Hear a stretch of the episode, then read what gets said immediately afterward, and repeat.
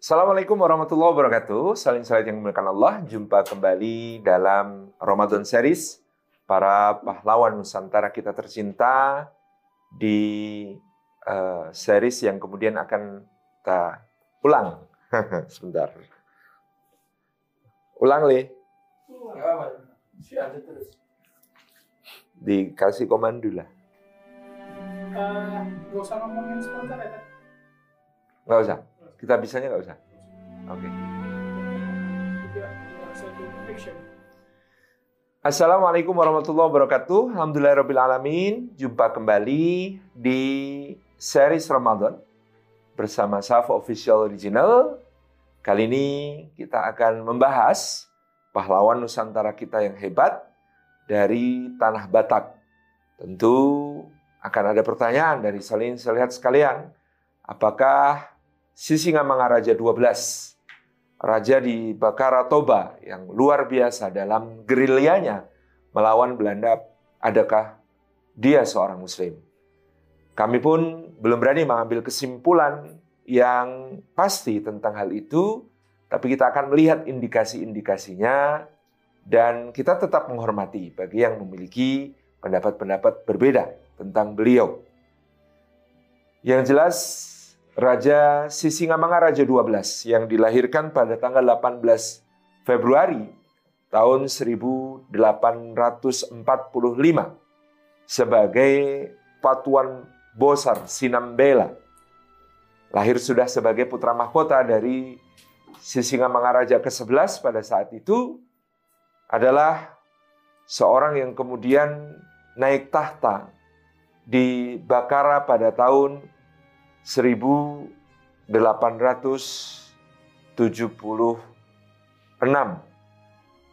Ini mengindikasikan beliau naik tahta pada usia 31 tahun, usia yang cukup matang. Dan beliau kemudian dikenal sebagai Patuan Bosar Ompu Pulau Batu yang memerintah sebagai Sisinga Mangaraja yang ke-12. Nah, dari manakah asal muasal dari dinasti Sisinga Mangaraja ini? Ada beberapa pendapat yang berkembang. Misalnya dalam sejarah resmi pemerintah daerah di Tapanuli kita bisa membaca bahwa dinasti Sisingamangaraja ini berasal dari seorang raja Batak kuno yang bernama Raja Oloan. Raja Oloan memiliki banyak putra, putra ketiganya bernama Toga Sinambela. Toga Sinambela ini kemudian memiliki seorang anak bernama Raja Mangkutal. Raja Mangkutal diceritakan sebagai orang tua dari Sisingamangaraja yang pertama memerintah di Toba. Sir Thomas Stamford Raffles di lain sisi memiliki pendapat bahwa dinasti Sisingamangaraja adalah dinasti yang memerintah di wilayah Toba di bawah perlindungan dan pemerintahan dari Kedatuan Pagaruyung di mana dinasti Pagaruyung yang nanti kita bahas dalam series tentang Tuanku Imam Bonjol memerintah di Minangkabau dan Raffles memberikan catatan penting bahwa di Silindung salah satu tempat suci dari masyarakat di Batak Toba pada saat itu terdapat sebuah arca batu berbentuk dewa manusia yang konon didatangkan dari Pagaruyung. Teori Raffles ini didukung fakta dalam catatan di Barus bahwa sampai awal abad ke-20 dinasti Sisingamangaraja masih mengirimkan upeti yang berupa hasil-hasil hutan berharga dan hasil bumi kepada Pagaruyung yang diserahkan melalui Patuan Barus atau penguasa wilayah di Barus. Barus atau Fansur dalam berbagai literatur menjadi salah satu wilayah yang paling internasional ya, bukan hanya di Sumatera Utara tapi di seluruh Nusantara yang menjadi penghubung wilayah Nusantara ini dengan berbagai wilayah di luar sana selama ribuan tahun. Bahkan konon sejak masa dinasti para Fir'aun bertahta di Mesir, di mana kalau Fir'aun-Fir'aun terkaya, terhebat, terbesar, itu kalau mereka dimumikan, ya, mumifikasi, kalau mumifikasi itu kan harus mengeluarkan uh, berbagai isi tubuh yang gampang membusuk, termasuk cairan otak, kemudian juga isi dada, isi perut. Ini bagian yang gampang membusuk. Kalau bagian-bagian lain yang berisi otot itu awet.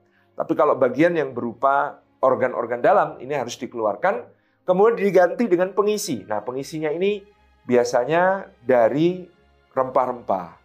Nah, yang tertinggi, yang paling kaya di antara Firaun-Firaun itu isinya badannya diganti dengan kapur barus yang berasal dari pantai barat Sumatera yang diekspor melalui pelabuhan Barus sejak sebelum Masehi. Jadi dulu kenapa yang namanya Sumatera disebut Suwarna Dwipa, pulau emas atau pulau emas dan perak, Padahal di Sumatera tidak banyak tambang emas dan perak. Tambang emas pada waktu itu lebih banyak terdapat di Afrika. Bagaimana itu bisa terjadi? Karena para pengekspor kapur barus yang sangat berharga dari pantai barat Sumatera ini kalau menghantarkan barang dagangan sampai ke negeri Mesir itu mereka minta bayaran dengan emas. Kita bisa membayangkan harga baru saat itu yang tinggi mungkin bahkan timbangannya sama ya, ditukar emas dengan timbangan yang sama dengan kapur barusnya. Nah, di pelabuhan Barus di wilayah uh, Sumatera Utara, pantai barat Sumatera Utara ini yang menjadi pelabuhan internasional sampai masa di uh, abad-abad pertama Hijriah menjadi saksi juga masuknya Islam ke Nusantara. Di mana di daerah Barus dan sekitarnya banyak ditemukan koin-koin emas maupun perak dari masa Daulah Umayyah, Daulah Bani Umayyah, dan juga Daulah Abbasiyah yang menunjukkan kontak-kontak itu sangat intens dan jalur perdagangan ini sangat hidup dan sangat ramai pada sekitar abad ke-7 dan 8 Masehi yang berarti itu adalah abad pertama dan kedua Hijriah. Nah kembali ke Patuan Barus yang kemudian menjadi penghubung antara wilayah Bakara Toba dengan wilayah Pagaruyung. Demikian pula kita bisa membaca dalam buku yang ditulis Mangara Jaung dan Perlindungan berjudul Tuan Kurau bahwa pelabuhan ini dikuasai pada mulanya oleh Kesultanan Aceh yang wilayah Aceh pada masa Iskandar Muda membentang sampai ke pantai barat Minangkabau di Pariaman. Sehingga hubungan antara Barus dengan Pariaman ini memang sangat dekat yang kemudian berlanjut sampai masa yang diceritakan Raffles di mana eh, raja-raja Sisingamangaraja itu tetap membayar upeti kepada Pagaruyung melalui Patuan Barus kemudian ke Pariaman dan kemudian dihantarkan ke Pagaruyung. Nah, rekan-rekan sulin salat yang dimuliakan oleh Allah Subhanahu wa taala, di sini kita memahami bahwa kerajaan Bakara Toba ini meskipun dia terletak di pedalaman tetapi memiliki kontak-kontak yang intens dengan dunia luar. Termasuk bagaimana Mangaraja Onggang Perlindungan menulis bahwa si Singa Mangaraja 12 ini adalah seorang yang pada masa mudanya belajar keperjuritan, kemiliteran di Aceh, di Kesultanan Aceh. Sehingga kalau Mangaraja Onggang Perlindungan menguatkan pendapat bahwa yang namanya Sisinga Mangaraja 12 menganut agama Islam. Kenapa? Karena dia belajar sebagai seorang uh, militer itu di Institut Militer Kesultanan Aceh Darussalam, di mana pada waktu itu hubungan antara Aceh dan Batak sangat baik. Ini tidak lepas dari dakwah yang dibawa pada masa Sisingamangaraja ke-10 oleh Tuan Kurau ke Tanah Batak. Yang kalau kita baca dalam Tuan Kurau karya Mangaraja Onggang Perlindungan, Tuan Kurau ini juga putra Sinambela, artinya dia bermarga dinasti Sinambela yang merupakan marga dari dinasti Sisingamangaraja. Jadi ada yang menyebutnya sebagai Pongki na ngol-ngolan Sinambela. Ya. Pongki na ngol-ngolan Sinambela. Pongki itu fakih ya. Orang yang pandai, orang yang berilmu, orang yang memiliki pemahaman mendalam. Nah itu yang ngol-ngolan yang dinanti-nanti dari marga Sinambela. Konon pada saat itu ayahanda Tuan Kurau dan ibundanya satu marga. Yang satu marga itu kalau di Batak adalah larangan untuk menikah. Ya, meskipun mungkin secara Islam waktu itu ayahanda dari Tuan Kural disebutkan sudah masuk Islam dan merupakan seorang yang juga belajar di Aceh, itu menikah dengan seorang putri yang sama-sama bermarga Sinambela. Bagi orang Batak, nikah semarga itu seperti incest ya. Dianggap seperti sebuah pernikahan yang sangat terlarang sehingga Pongkinal Ngolongalan Sinambela ini konon oleh Raja Singamangaraja 10 diperintahkan untuk dilenyapkan karena dikhawatirkan atau diketakutkan akan menjadi pembawa sial, pembawa balak bencana di tanah Batak. Kenapa? Karena dia lahir dari sebuah pernikahan semarga yang dalam pandangan orang Batak dianggap pernikahan incest. Konon Pongkinang Ngolongalan Sinambela kelak menjadi tuan kurau ini di waktu kecil diikat dengan batu kemudian ditenggelamkan di Danau Toba. Qadarullah wa masya'afa'al, kemudian dia ternyata berhasil lolos dan kemudian nanti uh, menjadi seorang muslim yang taat, kemudian belajar sampai ke tanah Minang, kemudian kembali ke tanah Batak sebagai seorang dai dan seorang penakluk. Di mana kesuksesan Tuan Kurau terutama berhasil mengislamkan tanah Batak Selatan pada saat itu. Ketika Tuan Kurau bergerak ke utara untuk menyerbu tanah Batak Utara yang dipimpin oleh Sisingamangaraja ke-10, bersamanya ada seorang bernama Jatenggar Siregar, orang bermarga Siregar yang dahulu nenek moyangnya diusir oleh Sisingamangaraja sehingga keluar dari uh, inti tanah Batak dan kemudian harus berada di wilayah Tanah Batak Selatan di Mandailing, dia sangat dendam kepada dinasti Singamangaraja, sehingga pada saat kemudian terjadi penaklukan ke wilayah eh, Tanah Batak Utara, peperangan besar, yang mana sebenarnya Tuan Kurau sangat ingin, ya bagaimanapun juga Singamangaraja 10 ini kakeknya, karena ayahandanya adalah putra dari Singamangaraja 10. Dan eh, tadi karena dia dianggap sebagai hasil nikah semarga kemudian ditakutkan menjadi uh, sumber malapetaka maka kemudian dilenyapkan. Tetapi kemudian dia kembali, dia sebenarnya sangat menghormati kakeknya. Tapi Jatenggar Siregar sebagai orang yang tadi memiliki dendam kepada dinasti Singamangaraja kemudian membunuh Singamangaraja 10. Sesudah itu eh, pasukan Tuan Koral ditarik ke selatan kembali ke Minangkabau untuk berkonsentrasi dalam perang melawan Eh, kolonial Belanda ya. Tidak lagi uh, untuk kemudian berada di tanah Batak Utara dan pada saat itu di tanah Batak Utara ya dilakukan penyebaran Islam tetapi mengalami presiden karena ada salah seorang anak buah Tuan Kurau yang disebut oleh uh, uh, Mangaraja Onggang Parlungan dalam bukunya itu uh, berkhianat dan melakukan banyak kekejaman di tanah Batak yang menjadi trauma tersendiri bagi penduduk tanah Batak Utara terutama pada saat itu namanya Tuan Kulelo. Nah, Tuan Kulelo ini yang kemudian dikenal dengan kekejamannya, ya, dia dianggap representasi dari pasukan Padri di tanah Batak sehingga banyak orang Batak Utara kemudian enggan memeluk Islam dan menyimpan dendam kepada pasukan kaum muslimin yang berasal dari Minangkabau dan juga yang dipimpin oleh Tuan Kurau. Tuan Kurau gugur dalam perang melawan Belanda di Minangkabau di air Bangis waktu itu di dalam apa namanya the battle of air bangis dikatakan bengkil.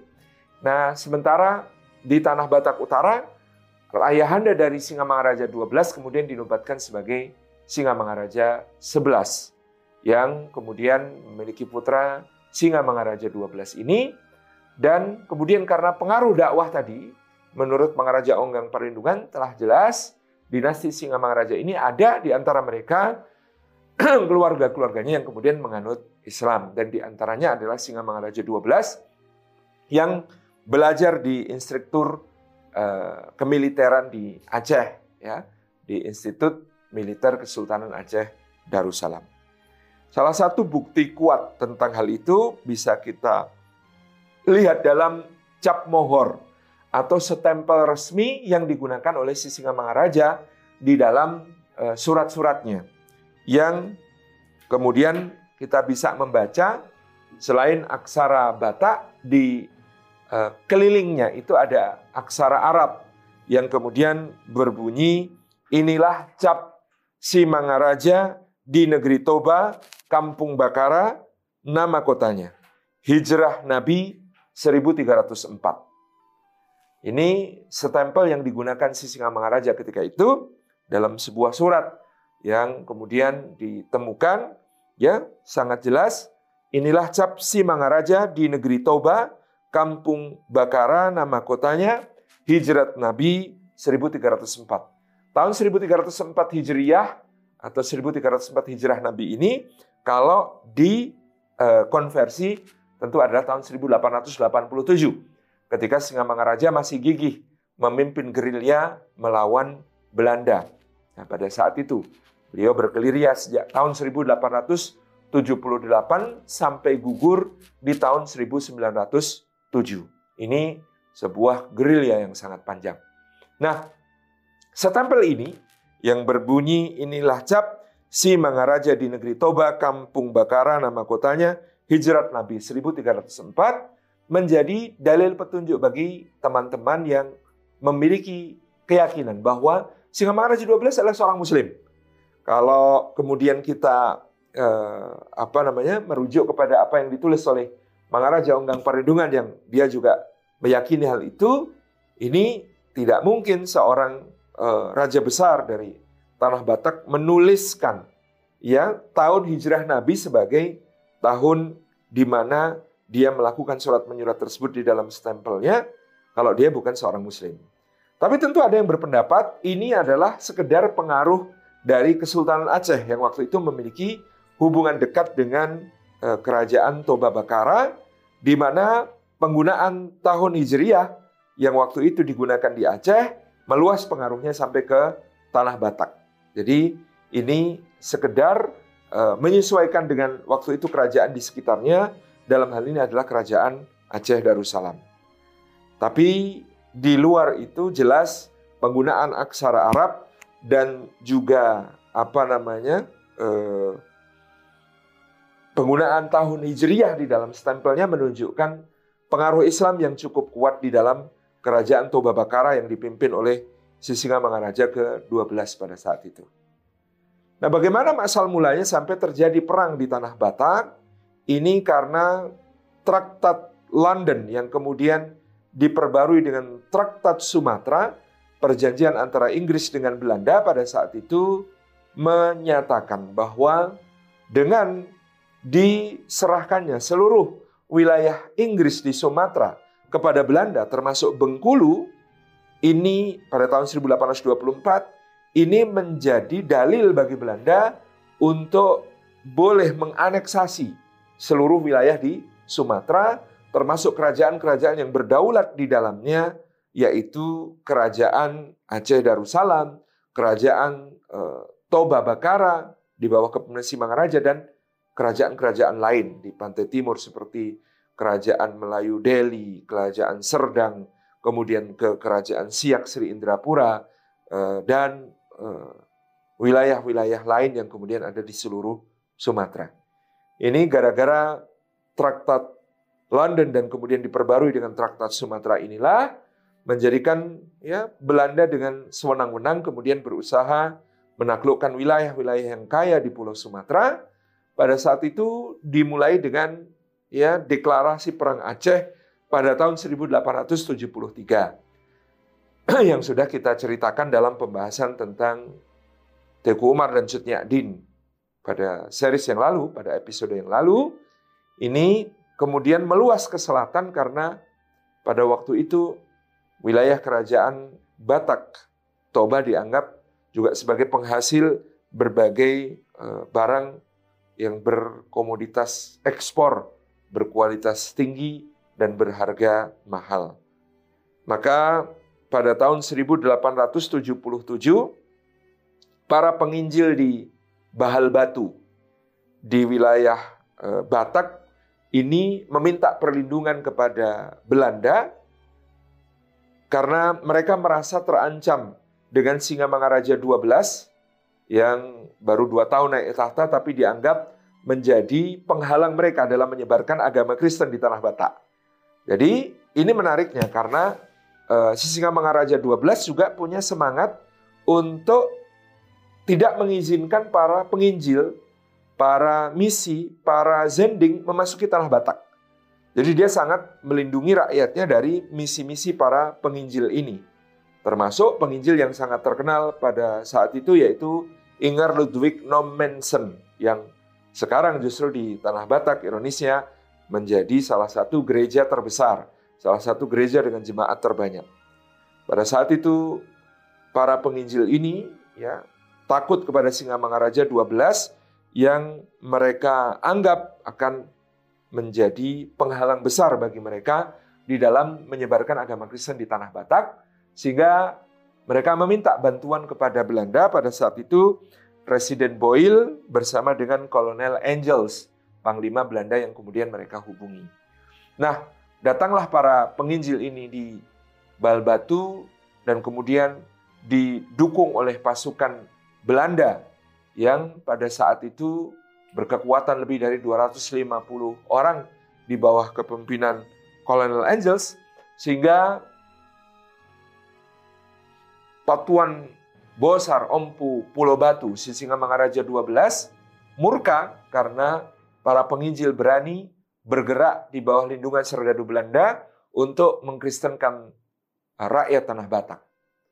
Singa Mangaraja 12 pada tahun 1878 bulan Februari mengumumkan perang pulas besar-besaran untuk melawan Belanda dan para penginjil yang bermarkas di Bahal Batu sehingga terjadilah perang besar pada saat itu Sampai kemudian Belanda terus mendatangkan kekuatan-kekuatan tambahan, pasukan-pasukan yang bersenjata lengkap untuk mendukung para penginjil semakin merangsek masuk ke wilayah-wilayah Tanah Batak.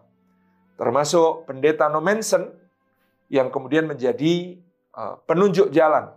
Karena dia pernah memasuki wilayah-wilayah Tanah Batak dan mengetahui jalan-jalan rahasia maupun jalan-jalan yang kemudian bisa dipakai oleh pasukan Belanda untuk mencapai ibu kota kerajaan eh, Toba di Bakara yang dipimpin oleh Singama Raja 12. Gara-gara petunjuk Nomensen inilah maka pasukan Belanda berhasil mencapai Bakara dan kemudian terjadilah perang besar di ibu kota Bakara yang menyebabkan ibu kota Bakara dihancurkan dan dibakar oleh pasukan Belanda pada saat itu. Dan Singa Mangaraja 12 terpaksa mengungsi dan memimpin perjuangan secara gerilya. Ini sebuah uh, hal yang harus menjadi perhatian kita luar biasa bagaimana ternyata kedatangan para penginjil di tanah Batak ini menjadi sebab terjajahnya tanah Batak oleh Belanda karena mereka betul-betul mengandalkan pasukan Belanda untuk bisa memasuki tanah Batak yang berada di bawah lindungan Potuan Bosar Ompu Pulau Batu, Singamangaraja 12 yang sangat anti asing, anti penjajahan, anti penginjil, anti agama Kristen pada saat itu. Ini konon yang memperkuat beberapa kawan yang memiliki pendapat, jelas Singamangaraja 12 memiliki ideologi anti Belanda dan anti kristenisasi semacam itu paling tidak pastilah pengaruh dari Kesultanan Aceh yang dahulu dia belajar di Kesultanan Aceh sebagai seorang mahasiswa instruktur uh, militer di Institut Militer Kesultanan Aceh Darussalam gitu ya.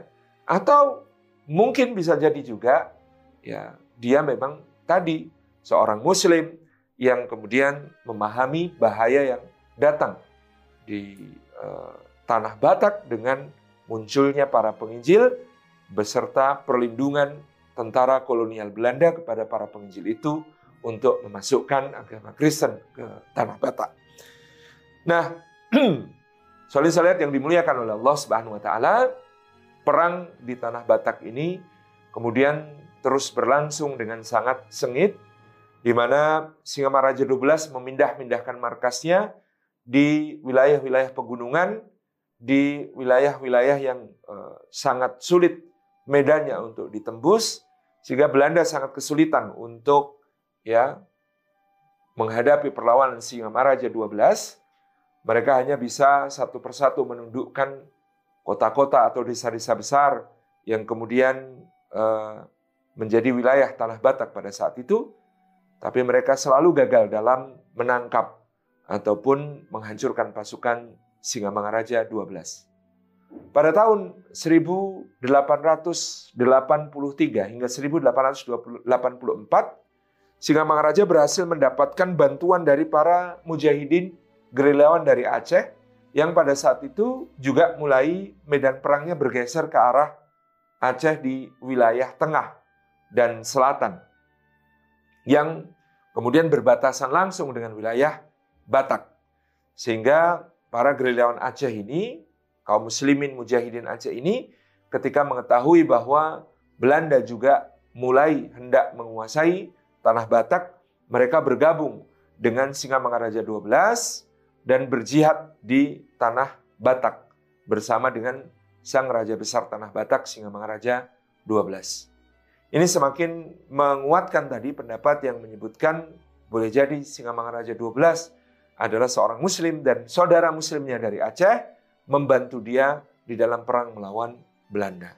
Tentu di antaranya juga bisa dianggap barangkali di antara panglima perang Aceh tersebut Ule Balang yang bergabung dengan pasukan di tanah Batak bisa jadi adalah orang-orang yang dahulu mengenal Singamangaraja 12 ketika belajar di Institut Militer Kesultanan Aceh.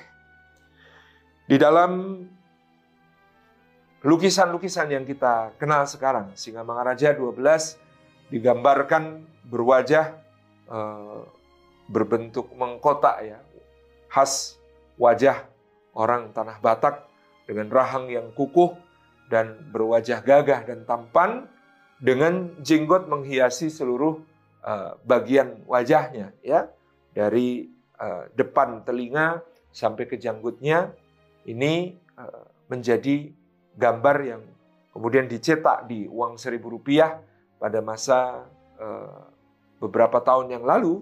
Dan wajah Singamangaraja yang teduh dengan sumber lukisan dari seorang pelukis bernama Sibarani ini menjadi satu gambaran imajinasi kita tentang seorang raja besar di tanah Batak yang luar biasa di dalam uh, mempertahankan negerinya dari invasi penjajah Belanda.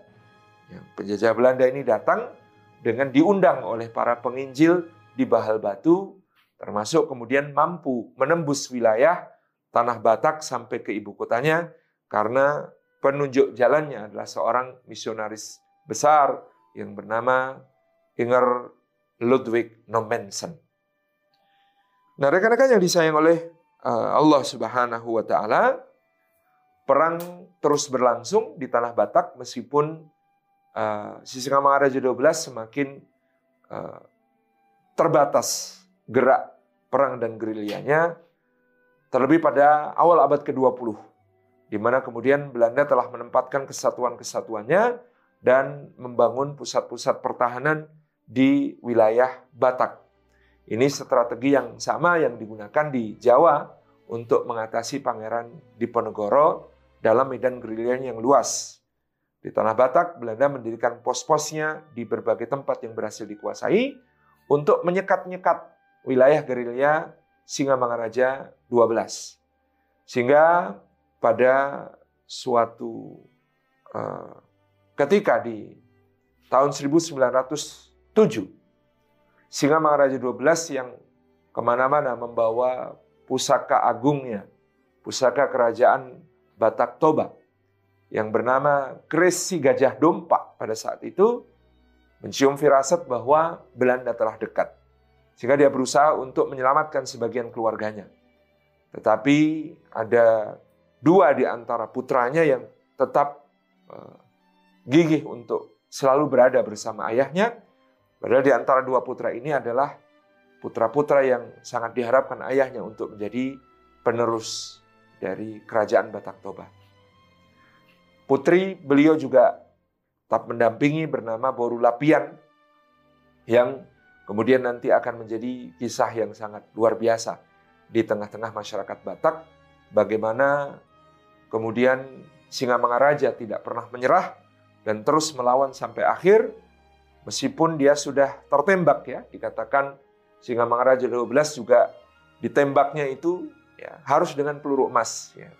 Konon karena ditakutkan dia memiliki ilmu kebal, dia memiliki ya, kehebatan, kesaktian yang luar biasa, sehingga sniper-sniper khusus dengan senapan-senapan berpeluru emas ini dikerahkan oleh Belanda untuk kemudian bisa ya, menangkap ataupun membunuh Singa Mangaraja ke-12 yang dikenal dengan keluar biasaannya, ya, kehebatannya. Tentu mitos-mitos kehebatan ini sangat relevan pada saat itu karena kita bisa membayangkan dari tahun 1878 sampai 1907 berarti 29 tahun. 29 tahun orang yang bergelar Singa Maraja 12 ini memimpin perjuangan, memimpin gerilya tanpa pernah tertangkap tanpa bisa dikalahkan di wilayah tanah Batak yang luas. Kehebatan dan ketahanannya dalam memimpin perang gerilya selama 29 tahun tentu menjadi sebuah hal yang cukup menakutkan bagi pasukan-pasukan yang berperang bersama Belanda pada saat itu, di mana Belanda pada akhir-akhir masa memerangi Singamangaraja 12, sebagaimana di Aceh, Belanda mulai menggunakan serdadu-serdadu Hulptroepen atau pasukan pembantu dari kalangan pribumi untuk bergabung dalam perang melawan Singamangaraja 12. Ketika terkepung pada saat itu di wilayah Tarutung, Singa Mangaraja 12 terus dengan gigih melawan bahkan setelah tertembak dia terus mengamuk dengan keris si gajah dompak di tangannya beserta sebuah pedang yang baru ditemukan beberapa tahun kemudian lalu disimpan di Cultural Museum di Belanda yang diyakini sebagai pedang yang terus digunakan Singa Mangaraja 12 untuk bertarung, berperang sampai akhir hayatnya, sampai menghembuskan nafas terakhir dan diceritakan dalam catatan memoir seorang pasukan Belanda yang terlibat dalam kampanye penaklukan tanah Batak pada saat itu di mana Singamangaraja sampai akhir tetap mengaumkan ya teriakan perangnya, "Au si Singamangaraja" gitu ya. Sebuah teriakan perang yang terus mengkomando para pengikutnya untuk tidak berhenti berperang, terus melawan apa pun yang terjadi. Di saat itu Singamangaraja ketika gugur telah melihat sendiri bagaimana putra-putranya juga dengan penuh keperwiraan, kegagahan gugur di medan perang Demikian pula putrinya yang sangat beliau sayangi, Boru Lapian, yang pada saat itu, Boru Lapian yang pada saat itu masih berusia sangat muda, dengan gagah berani terus melawan eh, kedatangan tentara Belanda, dan mereka sekeluarga gugur. Sisa keluarga Singamangaraja kemudian dibawa Belanda uh, untuk ditawan, ya. sementara jenazah Singamangaraja ini oleh Belanda kemudian dibawa eh, untuk diarak, ditunjukkan ke kampung-kampung Tanah Batak, ke berbagai kota-kota di Tanah Batak. Sebagai apa? Untuk membuktikan kepada rakyat Tanah Batak bahwa Singamangaraja 12 bisa dikalahkan dan bisa dibunuh. Karena orang Batak meyakini Singamangaraja 12 sebagai titisan dewa yang tidak mungkin mati, yang tidak mungkin bisa dikalahkan oleh Belanda pada saat itu.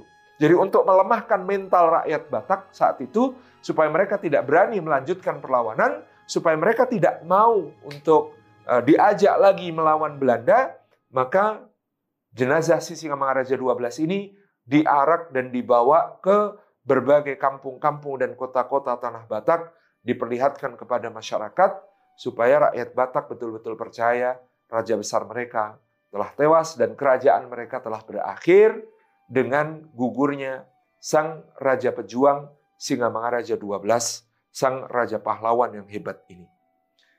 Maka si Singamangaraja 12 kemudian sampai beberapa waktu tetap harus dijaga ketat oleh pasukan Belanda karena dikhawatirkan akan ada yang uh, menculik jenazahnya untuk maksud-maksud tertentu pada saat itu di antaranya untuk mengobarkan perlawanan rakyat gitu ya. Pada mulanya beliau dimakamkan di Tarutung, tetapi pada tahun 1953 pemerintah eh, daerah Sumatera Utara dengan persetujuan pusat ketika itu memindahkan eh, jenazah Singamangaraja 12 di ke Soposurung Balige Toba sebagai makam kehormatan untuk seorang pahlawan besar. Inilah Singamangaraja 12 yang merupakan putra dari Raja Sohahuhuaon Silambela Singamaraja 11 dan beliau memiliki seorang ibu bermarga Situmorang sementara beliau meninggalkan keluarga di antaranya istri-istri beliau adalah Boru Simanjunta, Boru Sagala, Nantika Boru Nadea, Boru Siregar. Ini istri-istri Singamaraja 12. Belum memiliki banyak putra, di antaranya adalah Patuan Nagari Sinambela, Patuan Anggi Sinambela, dan Lopian Boru Sinambela. Tiga orang yang gugur bersama beliau di uh, pada saat penyerbuan Belanda di tahun 1907. Kemudian ada putra-putra beliau yang lain, Raja Karel Buntal Sinambela, Raja Sabidan Sinambela, Raja Barita Sinambela, uh, Pangarandang Sinambela, Raja Pangkilim Sinambela, Rinsan Boru Sinambela, Purnamarea Boru Sinambela, Sunting Mariam Boru Sinambela, Saulina Boru Sinambela, Tambok Boru Sinambela, Mangindang Boru Sinambela, Saudat Boru Sinambela, dan Nagok Boru Sinambela. Yang kita lihat mayoritas eh, anak-anak beliau adalah perempuan, sementara kedua pangeran yang menjadi harapan beliau untuk bisa melanjutkan kerajaan eh, Batak Toba yakni Patuan Nagari Sinambela dan Patuan Anggi Sinambela ini gugur bersama beliau pada saat itu. Beliau di uh, kepung di bukit yang bernama Bukit Aik Sibulbulon di sebuah desa bernama Si Onom Hudon perbatasan antara Tapanuli Utara dengan Dairi yang waktu itu ya untuk menyerang beliau dikerahkan Korps Marsose seperti yang biasa bertugas di Aceh yang memiliki kebrutalan yang luar biasa dipimpin oleh Kapten Hans Christoffel dan inilah yang kemudian menjadi sebuah uh, akhir dari perjuangan Singamangaraja 12, Raja Batak yang agung, Raja Batak yang tetap meninggalkan tanda tanya hingga hari ini. Apakah betul beliau seorang muslim ataukah tidak? Kita masing-masing bisa punya pendapat, kita masing-masing bisa punya sebuah opini tentang hal ini, tapi kita disatukan oleh pemahaman penting bahwa Sisinga Mangaraja 12 adalah seorang pahlawan bagi bangsa Indonesia. Seorang yang begitu gigih memimpin perjuangan melawan kolonial Belanda. Yang kolonial Belanda datang ke Tanah Batak ketika itu bersama dengan para penginjil di Bahal Batu termasuk di antaranya penginjil yang sangat terkenal, Inger Ludwig Nommensen yang menjadi penunjuk jalan sampai bisa pasukan Belanda memasuki bagian inti dari tanah Batak, wilayah kekuasaan Sang Sisingamangaraja 12. Ini adalah juga sebuah eh, perjuangan yang sangat luar biasa karena Sang Raja Batak Singamangaraja 12 berhasil mempertahankan ya wilayahnya dengan berjuang secara gerilya selama 29 tahun. Satu kegigihan, satu ya, perlawanan yang memiliki ruh spirit perlawanan yang sangat dahsyat yang sangat kita maklumi tadi paling tidak karena kita mengetahui bahwa Singamangaraja 12 dalam catatan Mangaraja Onggang Perlindungan disebut seorang yang belajar dengan tekun sebagai seorang instruktur militer di Institut Militer Kesultanan Aceh Darussalam. Stempelnya yang bertuliskan Arab dan bertahun hijrah Nabi alias tahun Hijriyah menjadi sebuah kebanggaan bagi kita pada saat itu di mana kemudian beliau ya menerima tulisan Arab dan tahun Hijriyah sebagai bagian dari cap mohor atau stempel resmi beliau sebagai seorang Raja Batak Toba. Dan ini juga menjadi indikasi bagi sebagian kawan-kawan yang berpendapat bahwa beliau seorang muslim. Semoga kita bisa meneladani kegigihannya, meneladani perjuangannya, meneladani semangatnya yang luar biasa untuk menjaga tanah Batak dari invasi penjajah dan juga dari para penginjil yang dianggap membahayakan rakyatnya. Dan di sinilah kita menjadi tahu betapa ruh perjuangan ini betul-betul menyala di tanah Batak pada saat itu di bawah kepemimpinan Singa Mangaraja 12 yang apa pun agamanya kita akui sebagai pahlawan nasional kita, pahlawan hebat kita dan ya kita akui sebagai salah satu inspirator kita semuanya di dalam perjuangan untuk mengisi kemerdekaan di hari-hari ini. Selamat kepada Sumatera Utara yang memiliki seorang pahlawan besar bernama Patuan Ompu Pulau Batu, Patuan Bosar Sinambela, Sisingamangaraja 12. Terima kasih. Mudah-mudahan bisa menjadi inspirasi bagi kita semua. Wassalamualaikum warahmatullahi wabarakatuh.